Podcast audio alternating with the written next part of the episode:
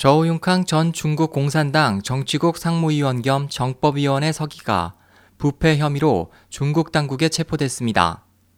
2일 대만연합보는 베이징 소식통의 말을 인용해 저우융캉이 지난 1일 당 최고 감찰기구인 중앙기율검사위원회에 체포됐으며 당국 측도 곧 이 사실을 공개할 예정이라고 보도했습니다.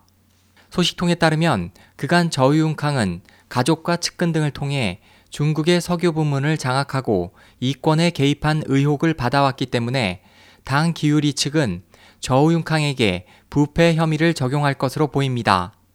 신문은 이번 저우융캉의 체포는 상무위원은 처벌을 받지 않는다는 불문율을 깨는 만큼 시진핑 국가주석의 단호한 부패 척결 의지를 보여주는 것이라고 풀이했습니다.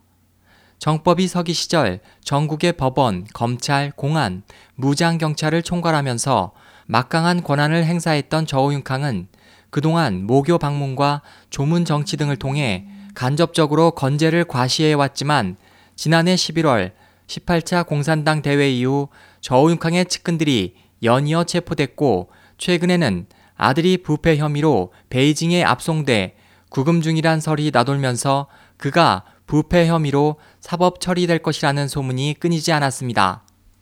홍콩 언론들도 저우융캉의 체포 소식과 함께 그에 대한 부패 사건을 조사하는 특별팀이 만들어졌다고 전하면서 그에 대한 처벌이 임박했다고 보도했습니다. 각국 언론들은 중국 사정당국이 보시라이 전 충칭시 서기 겸 정치국원을 부패와 권력 남용 혐의로 처벌한 데 이어 같은 파벌인 저우융캉의 체포는 다시 한번 중국 정가에 큰 파장을 일으킬 것이며 그가 사법 처리될 경우 1949년 중국 공산당 수립 이후 최고 지도부의 일원인 당 상무위원급 이상의 인물이 비리 문제로 처벌받는 첫 번째 사례가 될 것으로 보고 있습니다. SOH 희망지성 국제방송 홍승일이었습니다.